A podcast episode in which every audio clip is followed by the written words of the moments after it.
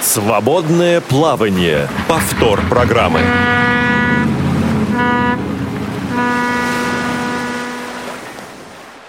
Привет всем! Это «Свободное плавание» на Радио ВОЗ в студии Олег Шевкун. В аппаратной сегодня работает наш а, звукорежиссер Иван Чернев, контент-редактор Марк Мичурин и линейный редактор принимает ваши звонки сегодня Наталья Лескина.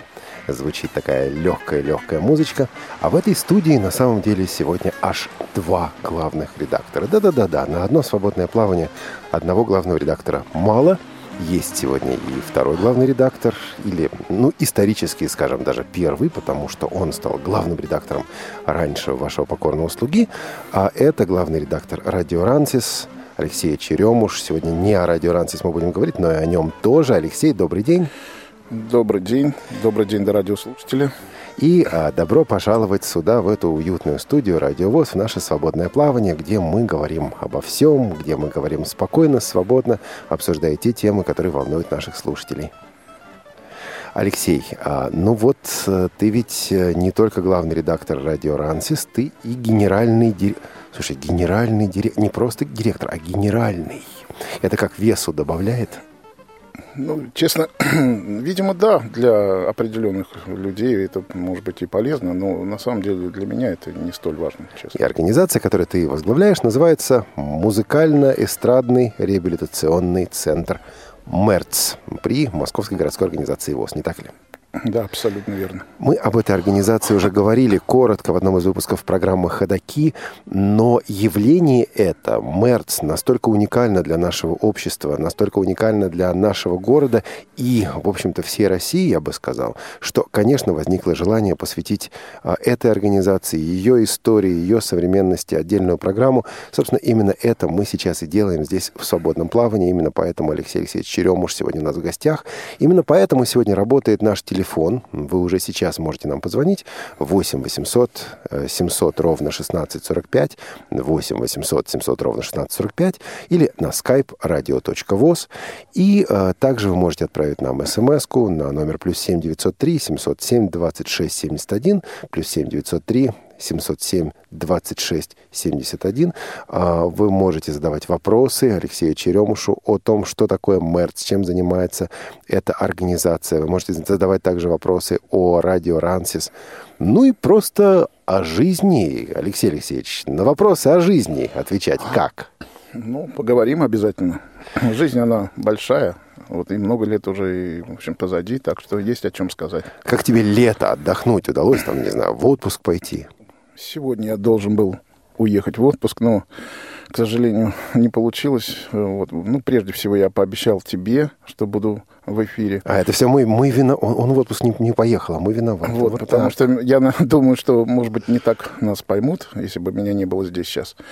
Вот, и, соответственно, я отложил свой отпуск на некоторое время, да и еще параллельно есть, появились ряд проблем, которые здесь надо, надо решать. Я тут сразу скажу, что с Алексеем мы знакомы лет так 20, а то и больше, а, поэтому на «ты» это не то, что вот перед эфиром вдруг договорились, давай-ка мы вот, вот, вот на «ты» будем говорить. Нет, оно просто вот, как это нам это в школе исторически да, сложилось. Да. Вот. Так вот, организация, которую ты сегодня возглавляешь, МЭРЦ, она ведь далеко не сегодня и не вчера создана. Восходит она к концу аж 30-х годов, если не ошибаюсь. Да, начало формирования нашей организации берет именно с конца 30-х годов. Оно было сделано зачем? То есть в чем был смысл этой организации тогда еще в советское время? Прежде всего, наша организация выполняет задачи трудовой реабилитации профессиональных незрячих музыкантов. Подожди, вот, вот ты тут наговорил сразу в одной фразе много противоречивого. Трудовая реабилитация профессиональных музыкантов. Если он профессионал, что ж его реабилитировать? Он пошел, устроился на работу и все. А, трудовая реабилитация – это прежде всего обеспечить работы. Вот смысл этих слов обеспечить работы и стараться изыскать площадки и воспитать в стенах э, организации еще э, развивать наших музыкантов и повышать их, э, повышать их, скажем, профессиональный опыт. То есть, если ты профессионал, это еще не гарантирует, не гарантирует того, что ты будешь трудоустроен. Все равно нужно над этим еще и работать. Это отдельная задача. Абсолютно. Вот, потому как, ну, прежде всего, условия организации у нас принимаются люди только с дипломами, то есть среднеспециальное либо высшее образование. Вот, и, конечно, есть люди, которые приносят эти дипломы, но если они не соответствуют этому уровню профессиональному, мы тоже можем отказать. Это стало так сейчас или так оно было и в те времена, в советские времена? То есть я к чему говорю? Вот ведь у нас в нашем обществе есть богатая самодеятельность. Вот Мерц – это все-таки не про нее, не про самодеятельность. Нет, э, поскольку люди тратили свою жизнь на обучение, э, много э, вкладывали в свое, так сказать, развитие в плане профессионального, как музыкант – и поэтому, прежде всего, мы должны обеспечить работой людей.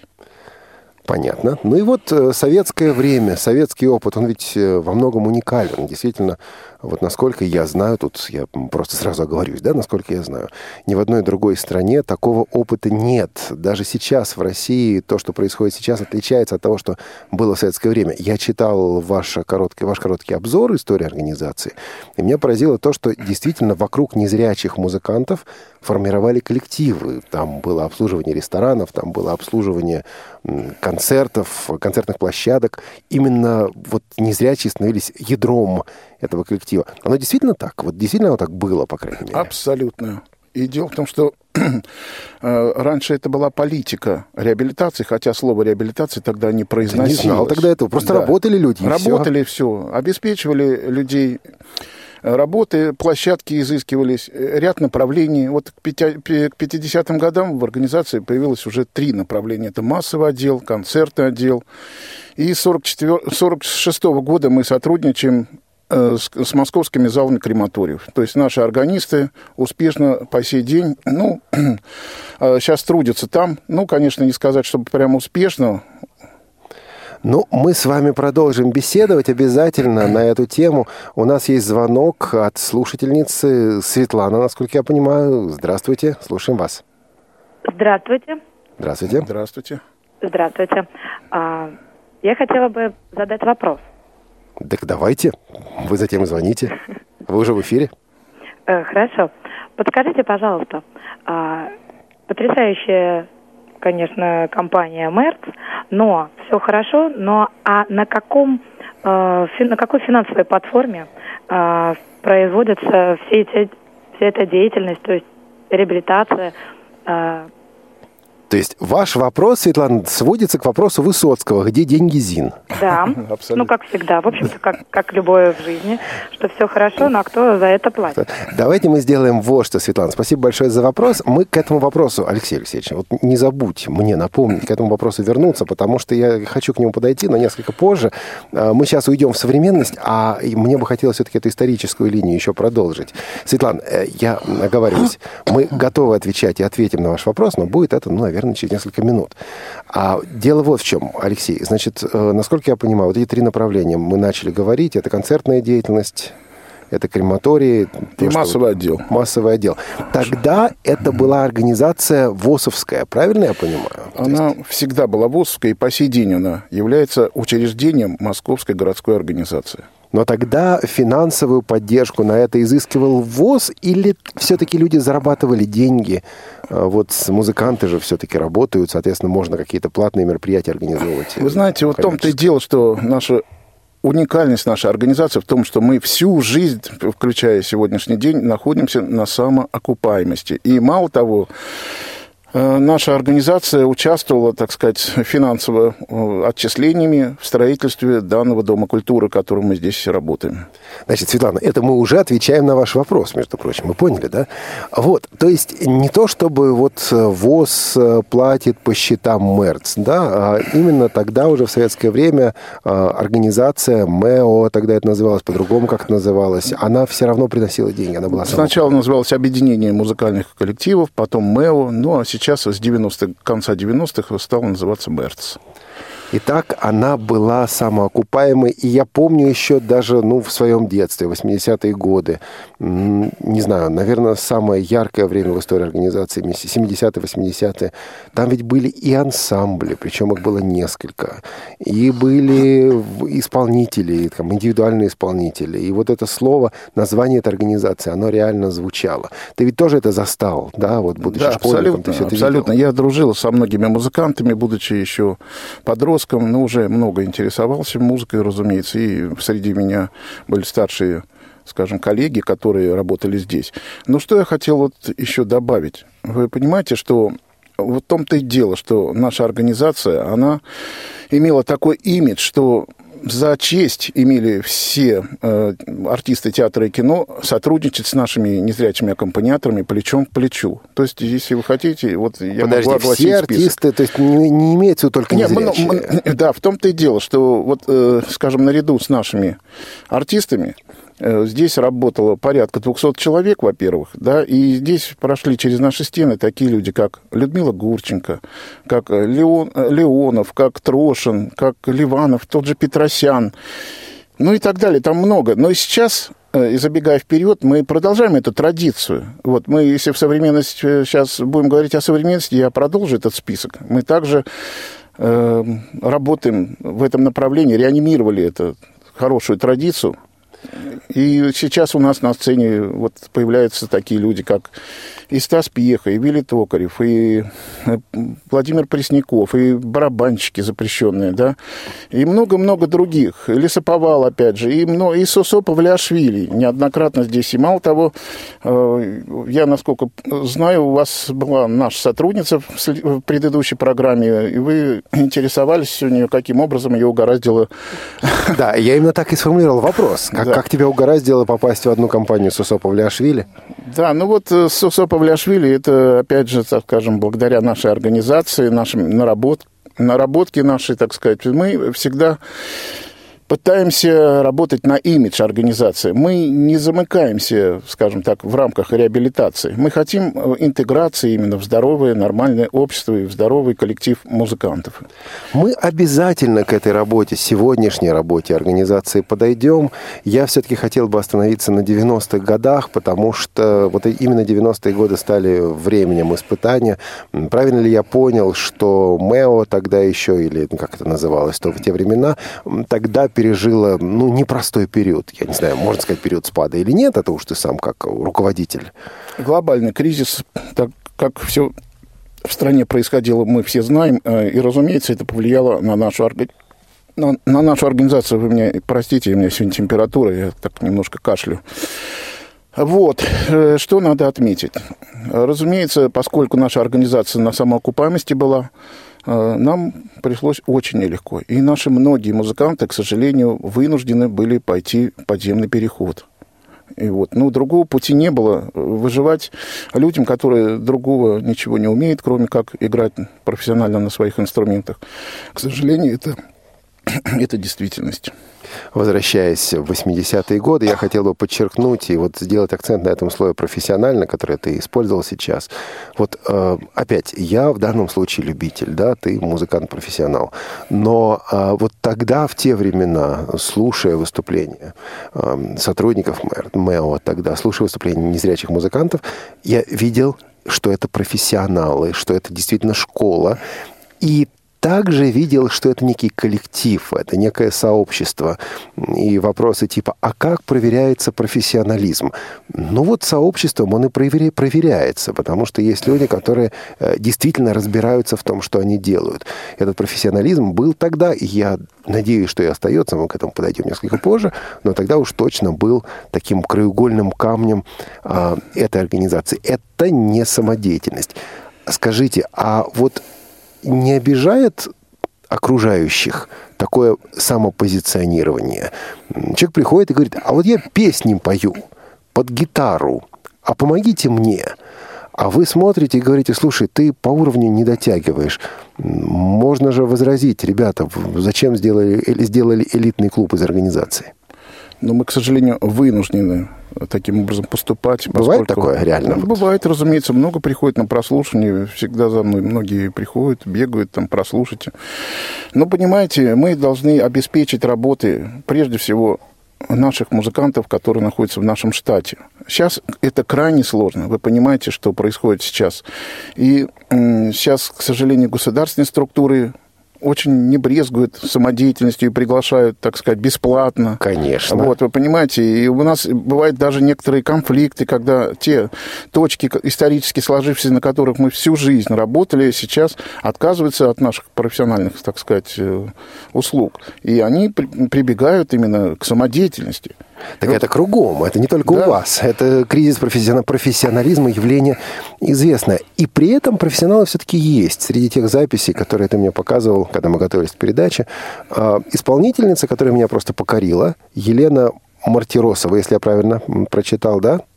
Да. А вот как такие исполнители... Давайте, давай просто начнем от этой конкретной исполнительницы. А как вы ее нашли и, в принципе, как вы находите людей? Это какие-то проекты? Это вот вы идете, что называется, в народ? Или как? Вот. Ну, Елена Мартиросова, она сейчас является э, штатным нашим сотрудником. Она буквально неделю назад, может быть, там плюс-минус две, закончила институт искусств с красным дипломом. Вот, а с ней мы познакомились в рамках проекта, в рамках проекта «Содействию успеху». Этот проект был, э, скажем так, совместный с Комитетом общественных связей города Москвы и нашей организацией. Поясню, наши ресурсы, наши профессиональные кадры, наши студии звукозаписи, которую за последние несколько лет нам удалось построить, и она привлекает много сейчас интерес э, различных исполнителей. Это мы можем тоже обсудить. Так вот, был такой некий проект, где было охвачено порядка 20 незрячих э, исполнителей. Именно для того, чтобы помочь им для самореализации, сделать им визитные карточки, профессиональную, профессионально записанные треки, которые они могли бы по своей, своей жизни воспользоваться и где-то представить, и какой-то старт таким образом получить. И у нас, вот, как я уже сказал, порядка 20 незрячих людей было охвачено. Это только исполнители, плюс к тому же работали незрячие аранжировщики, незрячие звукорежиссеры. Ну, наряду, конечно, и зрячие были. Проект был очень сложный, проект был очень тяжелый. Он длился где-то порядка двух лет. Вот. Ну, очень успешный получился результат. И, в частности, вот Елена вот доказала свой профессиональный уровень. И, если можно, мы можем даже сейчас и радиослушателям немножко показать. Да, мы послушаем романс э, Петра Ильича Чайковского, если я не ошибаюсь, в исполнении Елены Мартиросовой.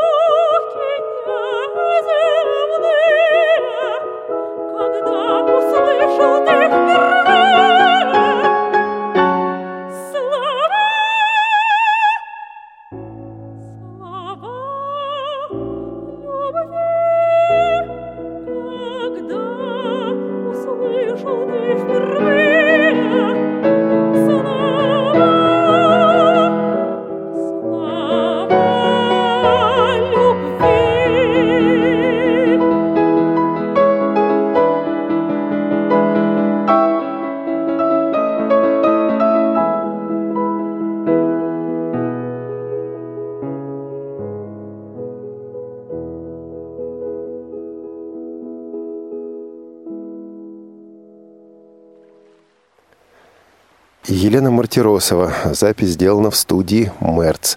Алексей, я вот сижу и фигею, потому что я был в этой студии.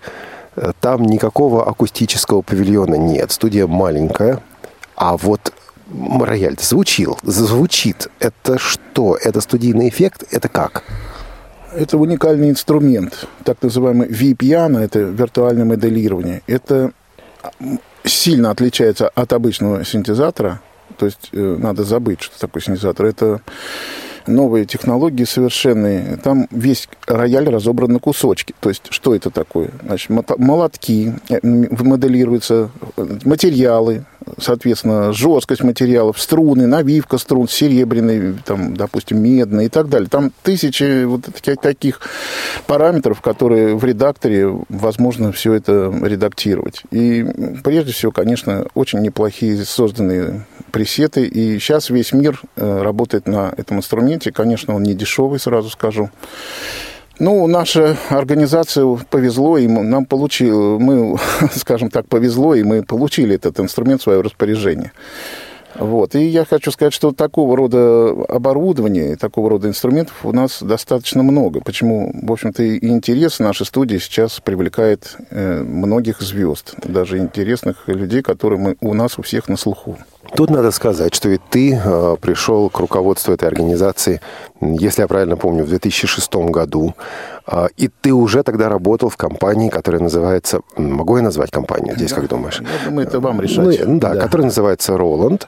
А, собственно говоря, вот э, насколько я понимаю, техника компании Roland э, составляет большую часть а, начинки этой самой студии, не так ли? Да, достаточно большую, хотя много и других брендов, которые занимает такую вот именно профессиональную студийную индустрию.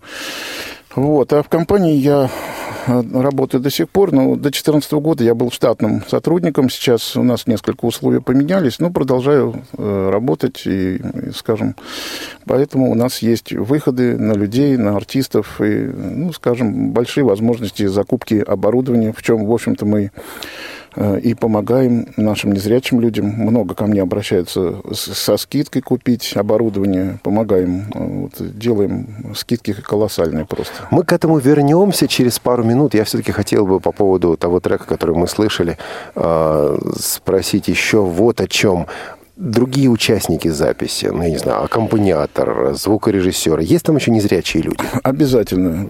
Прежде всего, аккомпаниатор в данном треке – это наша же сотрудница Анастасия Курбацкая. Она также является инвалидом, работает инспектором э, в наших крематориях. Ой ты. Да. ну, к сожалению, так у нас, да, это, в общем-то, можно сказать, основной кусок хлеба, к сожалению. Вот, а может и к счастью, потому что мы постоянно боремся за него. Э, это отдельная, в общем-то, история. Раза три мы теряли это и обратно возвращали этот кусок хлеба. Вот, ну и, конечно же, звукорежиссурой я сам занимался здесь, и сведением, разумеется, тоже. Ну, э, скажем, другие работы, конечно, участвовали и другие наши незрячие люди.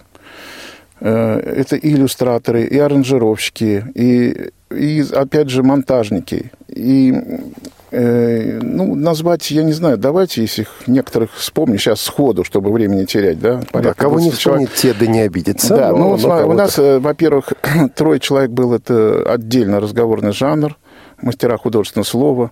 Это, опять же, выпускники вот, Института искусств. Это Анатолий Зайцев, это Мария Проскурня и это Сергей Николаев. Э, Сергей Николаев, кстати, является также сотрудником нашего э, проекта «Радио Рансис». Активно очень участвует, он основной, в общем-то, ведущий. Вы можете, наши радиослушатели часто, наверное, могли наблюдать его в наших эфирах, в наших эфирах. Угу. Вот. Ну и, соответственно, у нас и гитарист был из Питера, эм, Сергей Монахов. Э, у нас вы знаете, Елена Кухаренко, которая достаточно часто герой вашей программы, да, я так понимаю, да. И это, опять же, не только молодые исполнители, но и еще просто люди, которые профессионально занимаются музыкой. Это, опять же, Светлана Цветкова, это Наталья Белова. Ну, честно говоря, ВОСовский мир все-таки достаточно ограничен, поэтому э, многие из этих людей, конечно, хорошо знакомы слушателям радио ВОЗ, кто-то из них появляется в наших программах. Вот невозможно взять и выстроить такой барьер, там, вот это ваше, это наше, оно все равно все едино, оно все равно так Разумеется, или иначе Разумеется, мы не пытаемся эти барьеры выстраивать. Э, на самом деле, может быть, как-то немного нас позиционирует наша организация, что мы чересчур амбициозны или, может быть, как-то слишком. Но мы, на самом деле, вот в целом возможно, потому что ну, есть ряд проблем. Мы до сих пор ютимся в одной комнате, мы не можем получить здесь помещение, понимаете. То есть э, сейчас у нас больше 40 человек, сотрудников. Не на каждом предприятии ВОЗ сейчас работает такое количество инвалидов. Вот это вот как-то вот немножко недопонимают наши боссы и не хотят услышать нас. Вот. И поскольку во второй комнате у нас располагается студия звукозаписи, мы вынуждены ютиться вместе со складом, колоссальным складом. Вы знаете, у нас и концертное оборудование, и все, мы все используем э, в наших новогодних и других мероприятиях э, мощных, которые, в общем-то, давно уже завоевали, так скажем, да, успех э, с 2007 года. Вот. Ну, вот, к сожалению, мы, вот, как я уже сказал, ютимся вот в этой комнатке. Давай разберемся с одной ситуацией, про которую часто говорят. Говорится о том, что вот э, есть такой а, мафиози, да, я использую сейчас это слово, мафиози или магнат, что тебе приятнее, неважно в данном случае. Барон. Алексей, ба, ба, во. Э, цыганский барон, или это обидно? Нет, почему? Не это так и есть, в принципе. Ну, хорошо, договорились. Цыган, да. Цыганский барон Алексей Черемуш, который да. работает на Роланде, у которого много денег, который с помощью Роланда финансирует всю эту самую работу Мерц. Кстати говоря, это к вопросу Светланы которая нам звонила по телефону 8 800 700 ровно 1645. И вы, друзья, также можете по этому телефону позвонить или по скайпу radio.voz или прислать смс по 7, плюс 7 903 707 26 71. Кто финансирует работу РАНСИС? Вот я, э, извините, работу МЕРЦ. Вот я сейчас отвечу. Ее финансирует Алексей Алексеевич Черемуш. Согласишься, поспоришь? Вы знаете, я сейчас объясню. Разумеется, я в чем-то соглашаюсь, поскольку все заработанные деньги на Роланде я львиную долю трачу на проект. Это раз. Ну и прежде... Проект Мерц или Нет, Рансис? Проект или Рансис, разумеется. Проект Рансис. Ага, но все-таки тогда мы их разделили. Да, разделяем. Да, но надо отметить, что многие сотрудники Мерц интегрированы в наш проект Радио Рансис.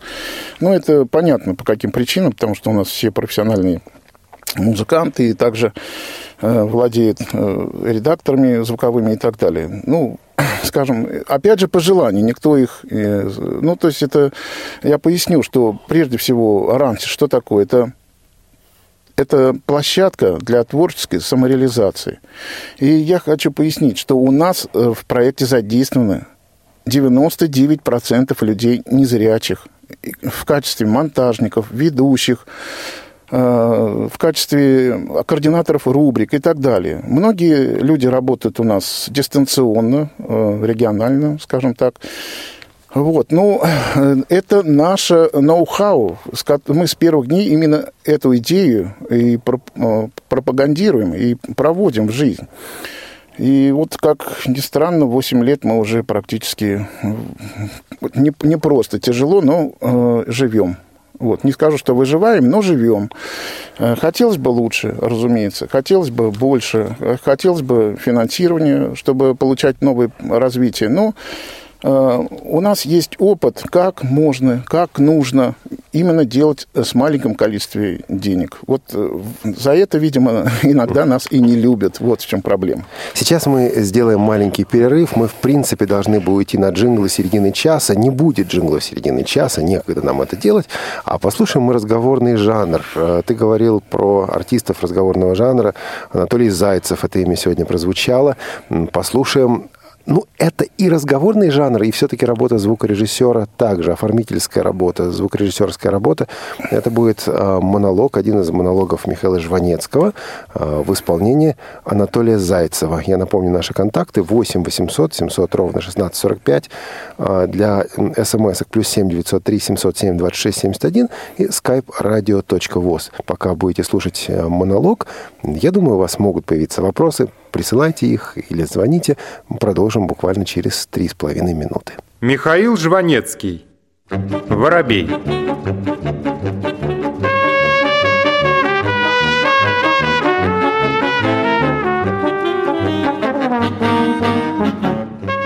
Вообще-то я орел. Ну, ростом маленький, потому что в помещении. Я замечал, меня на мясо тянет. Честно, вцепиться бы сейчас кого-нибудь и рвать, рвать, рвать, рвать. Со злобой даже. Я при ресторане живу. Это, знаете, в помещении для артистов. Но это не важно. Орел в помещении. Представляете? Потому и маленький. Вот такой. Поэтому, когда мне говорят, какой же ты орел, я отвечаю, я орел, но правильно рассчитанный. Маленькое пробивное существо появилось не само по себе, оно по рождению условий.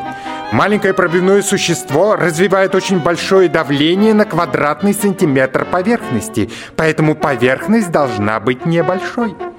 Нормальный орел в ресторане заметен. Мы ж где сидим? На карнизах, на форточках. Ну, орел, ну, жрешь, что попало, с желудком что-нибудь. А внизу народ.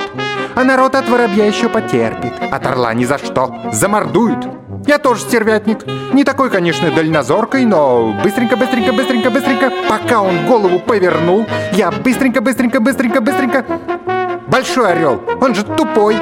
Мы с одним сидели под Кисловодском в горах. Я туда поездом, он своим ходом. Он говорит, поверишь, не могу из рук, не могу, если кем угодно называют. Сижу на камне, жрать нечего, но сам себя уважаю. Ну и что, что уважаешь? А дети твои уже где попал шляются. Я уже их и в зоопарках, и в цирках встречал, и как миленькие пьют из ведра. Что я могу сделать, если другое поколение, а я так воспитан? Да что ты видишь там вдали, орел? Одень очки, посмотри, что у тебя под носом творится. Сам себя только уважаешь. Сунься в город, там тебе перья повыдергают. И из рук будешь, и хвостом мотать, и перед кем попало лежать, закрыв глаза, и дадут тебе на грудь табличку «Орел горный». Не гордый, а горный. Размах крыльев полтора метра в неволе размножается. Ест орехи, апельсины, мясо, если достанет. Что такое гордость? Я этого слова не понимаю. Это греческое слово. Я тоже гордый, но не везде. Я в семье гордый, он там, в щели. И жену регулярно щеплю, ежели что не так. Кто меня оскорбит, возвращусь, все у жены выщеплю. Это ли не гордость?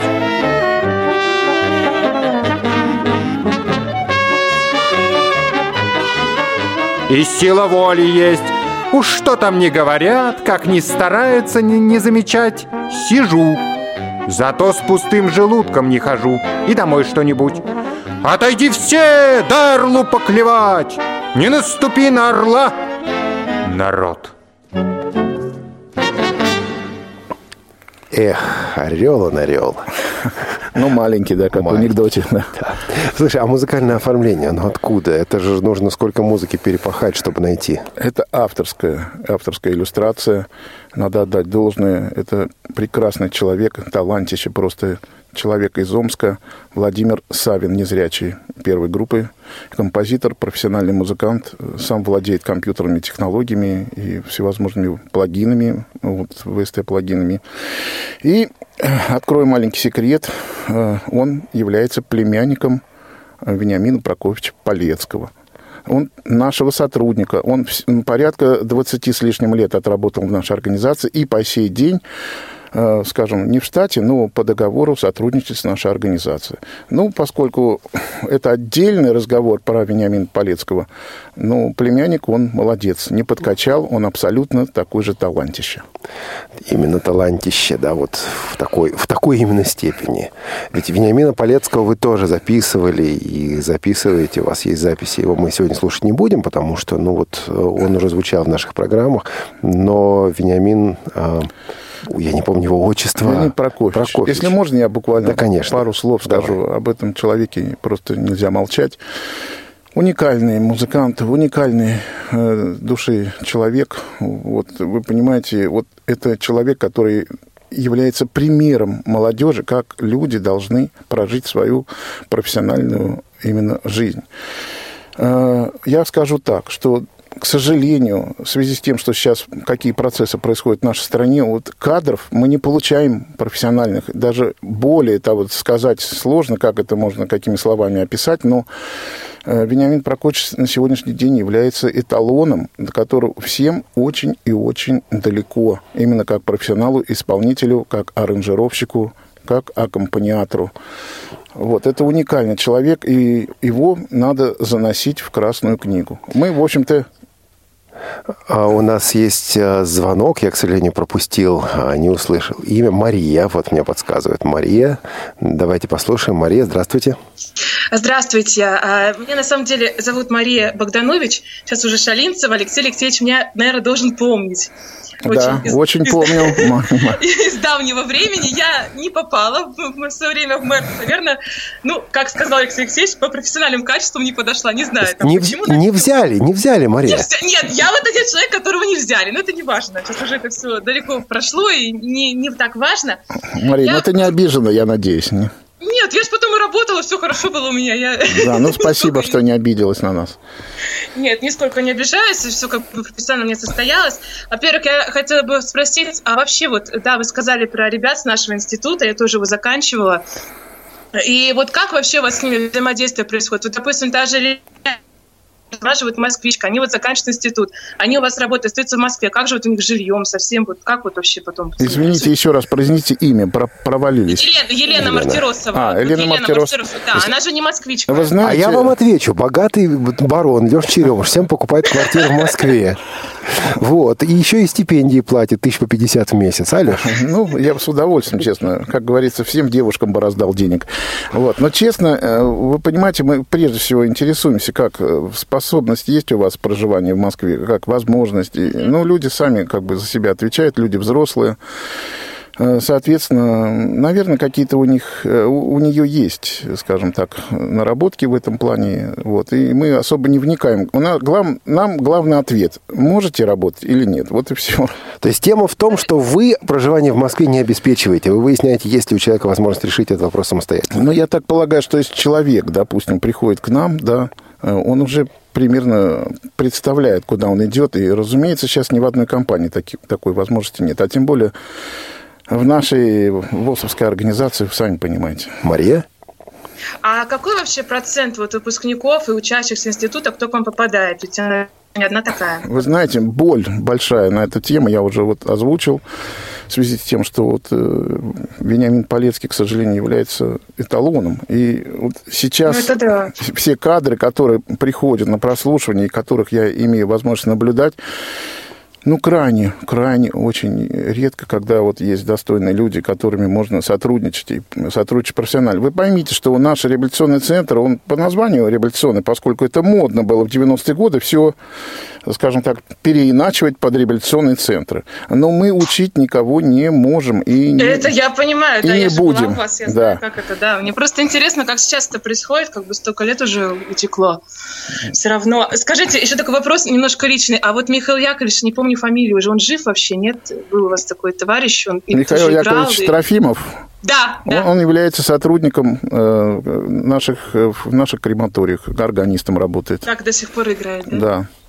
Ну, вы знаете, как ни прискорбно, я вам скажу, что это, скажем, самый стабильный, э, вот черный юмор, конечно, самый стабильный кусок хлеба, который Э, к сожалению, вот мы сейчас имеем. Но, опять же, повторюсь, э, три раза нас пытались, скажем так, ну, как по-русски сказать, расторгнуть с, наш, с нами договор.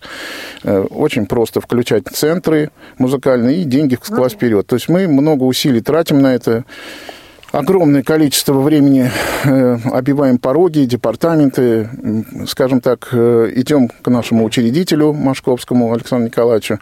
Он уже от нас немножко вешается, я так понимаю. Спасибо большое, да, спасибо Мария. Большое. А мы послушаем... До свидания, спасибо. А мы послушаем еще одну Марию. Зовут ее Мария Проскурня. Это фрагмент э, также из произведения разговорного жанра. Это детская сказка. Всю ее, конечно, слушать не будем, но уж очень вкусно прочитано. Не могу я отказать себе и вам заодно в этом удовольствии.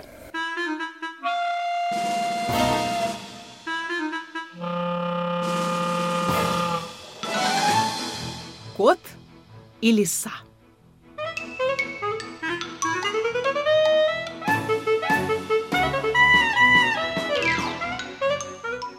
Жил-был мужик, и был у него кот – только такой шкодливый, что беда. Надоел он мужику. Вот мужик думал-думал, думал-думал, взял кота, посадил в мешок и понес его в лес. Принес и бросил его в лесу, пускай пропадает.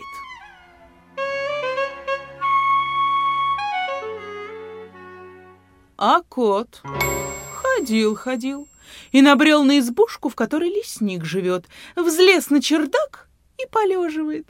А проголодается, пойдет по лесу птичек да мышей ловить, наестся досыта и опять на чердак. И горе ему мало. И вот однажды пошел кот гулять, а навстречу ему лиса. Вы слушаете повтор программы. Да, дальше слушать не будем. Алексей, здесь э, музыкальное оформление тоже авторское? Да, тот же наш иллюстратор, это Владимир Савинов. Еще раз повторюсь, это необычайно талантливый музыкант, так что респект ему большой. Привет, если он нас слышит. Задам гадкий, мерзкий, мерзкий, мерзкий вопрос. Можно? Да. Ну вот хорошие записи, интересные записи. Вот мы сейчас слушали и Жванецкого, мы слушали начало этой сказки. А, вот э, реально, люди все это записывают. А что дальше? Вот э, они дальше просто пылятся, эти записи где-то на полке или в компьютере, или у людей реально появляются возможности, не знаю, участвовать в концертах, зарабатывать деньги, выступать на сцене. Вы знаете, многие наши вот э, люди используют эти записи именно как свою визитную карточку. Ну, много фестивалей проходит, много конкурсов. Ну, что людям представить на конкурс? Прежде всего, какую-то запись. Ну, разумеется, где они ее в таком качестве могут взять? Разумеется, негде. И это подспорье, которое, э, скажем так, дает какой-то э, трамплин, может быть, для того, чтобы продолжить свою профессиональную деятельность и творческую такую свою работу. То есть дальше уже у человека появляется некий инструмент, который он может использовать вместе с другими инструментами для того, чтобы как-то развиваться. Абсолютно верно.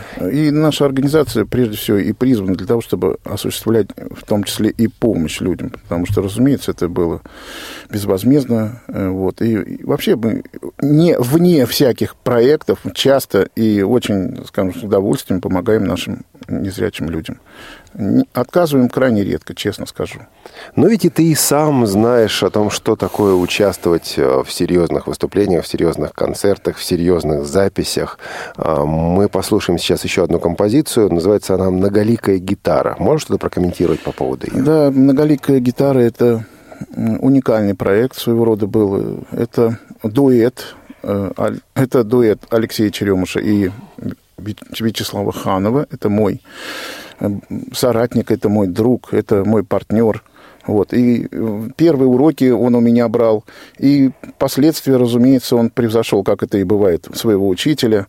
Это, ну, монстрище, вот, который до сих пор сотрудничает с нашей организацией и в плане консультаций, и в плане сессионных каких-то работ в студии. Вот. И вот этот проект некий мы реализовывали, опять же, вот в нашей, ну, не знаю, не в нашей, разумеется, в японской компании, да, Роланд, для продвижения... Коварка по Фрейду. Да, оборудования. И мы готовили программу, мы Э, демонстрационную. И одна из э, таких композиций, авторская композиция, которую написал Вячеслав, мы в дуэте сыграли, э, вот там вы услышите различные гитары, акустические, перегруженные, джазовые, причем в унисон с голосовым каким-то эффектом, таким человеческим голосом, джаз-скэт. Но это, я вам поясню, что это все технологии, это все играется с гитар, но непростых. Да ладно, ладно тебе музыку описывать, давай лучше послушаем. Давайте послушаем.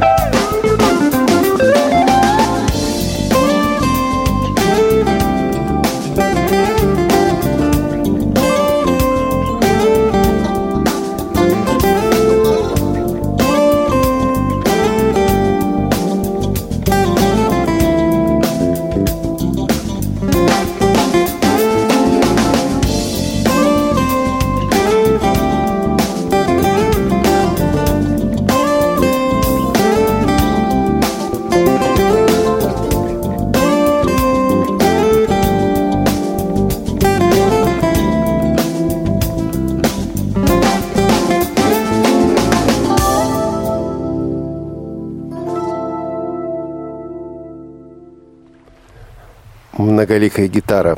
Все-таки а, немножко рекламная вещь. Одна из задач, насколько я услышал в твоих объяснениях, это продемонстрировать возможности оборудования, не так ли? Ну, не совсем. Это эта композиция, на самом деле, попала на каталожную пластинку выпуска 2002 года «Лучшие гитаристы России». Был сборник, и вот как раз эта композиция взяли на эту пластинку. Это не слепецкая пластинка? Абсолютно. Нет, там были такие как люди, как Иван Смирнов, и Галутвин, и сейчас не вспомню. Много. Большая пластинка, номер семь нашей композиции в этой пластинке. Так что очень счастливая цифра получилась даже.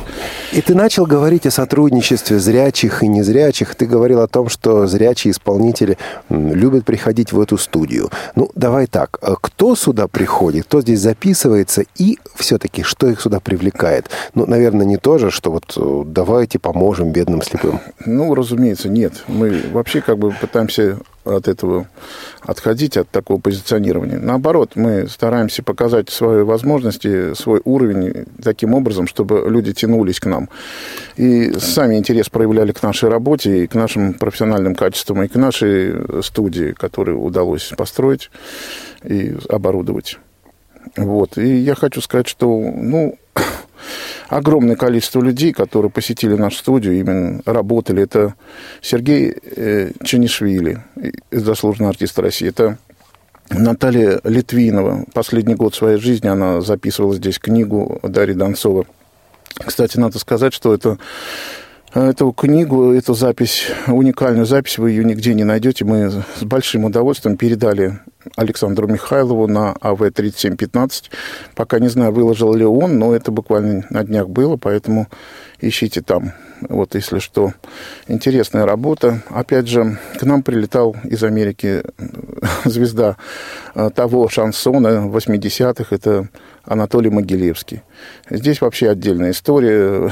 Он приезжал, эм, скажем, мой дальний знакомый написал для него песню и он специально приехал в Москву для того, чтобы спеть ее в нашей студии. И аранжировку делал наш сотрудник, наш администратор концертного отдела Юрий Маркин. То есть работа, опять же, комплексная, опять же, с силами незрячих людей. Ну, разумеется, сведение, монтаж и звукорежиссура и вот я делал сам. Вот. Но сейчас вот по итогам этой записи будет, наверное, делаться клип. Возможно, скоро в YouTube вы его увидите. То есть все вот эти популярные слова, реабилитация, интеграция и так далее, они вот, они вот в реальности, когда незрячие и зрячие люди работают вместе, когда они сотрудничают, а, не делая каких-то поправок на то, что вот ты инвалид, давай-ка мы тебя пожалеем. Олег, ты правильно сейчас выразился. Именно мы живем реальностью и в реальности. Мы не притягиваем за уши.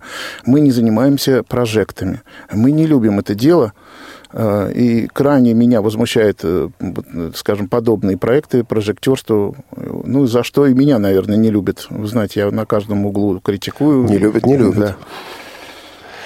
Да. Тяжела и неказиста жизнь незрячего артиста. Согласишься, поспоришь. Незрячему музыканту сложнее, чем зрячему, так же, как зрячему, в чем-то проще, чем зрячему. Разумеется, как и любому незрячему человеку, он ничем не отличается от других незрячих, хоть и музыкант. Ему еще сложнее.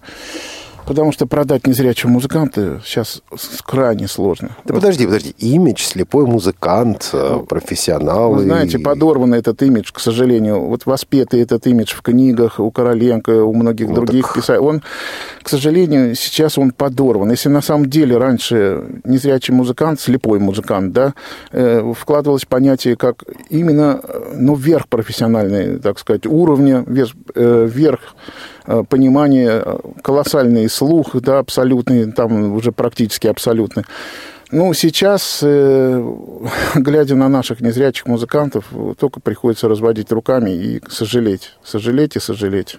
Почему? Мы потеряли уровень музыкальной подготовки в школах, мы потеряли мотивацию, общество изменилось, и человек теперь думает, а зачем мне это делать хорошо, как-нибудь все равно сойдет. Я понимаю, что сложный вопрос, и времени у нас осталось буквально 4-5 минут. Я понимаю, что кто-то из слушателей может еще успеть позвонить по номеру 8 800 700 ровно 1645 или прислать прислать смс на плюс 7 903 707 26 71 или связаться с нами по скайпу radio.voz. И один последний звонок мы примем. Но все-таки почему вот этот э, кризис, э, не кризис, твой взгляд как человека, который в этом уже давно? Знаете, кризис – это понятие такое размытое сейчас. У нас уже несколько кризисов прошло. А на самом деле началось все гораздо раньше, вот э, с, с наступлением перестройки. Все стали, э, все стали ломать, что связано с СССР, и все, и образование, и подходы реабилитации и так далее. В связи с этим мы несем колоссальный урон колоссальный урон и в кадровый, колоссальный урон и моральный, и в искусстве, и в культуре, я не знаю, как еще сказать. И, конечно же, прежде всего, это это вопросы образования, потому что у нас со школы был и спорт, у нас была и музыка, у нас были кружки, и мы бегали в музыкальные школы, кому нужно было более профессиональное обучение.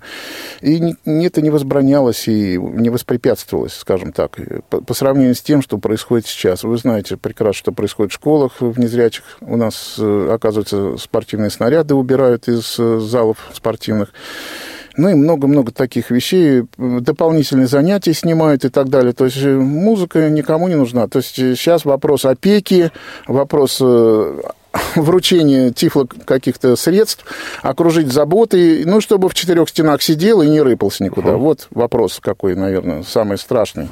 И все-таки ты и твои коллеги продолжаете делать свое дело, продолжаете работать. Что вас мотивирует? Я так понимаю, что не деньги, потому что денег в других местах можно было бы заработать куда больше, а тратить куда меньше.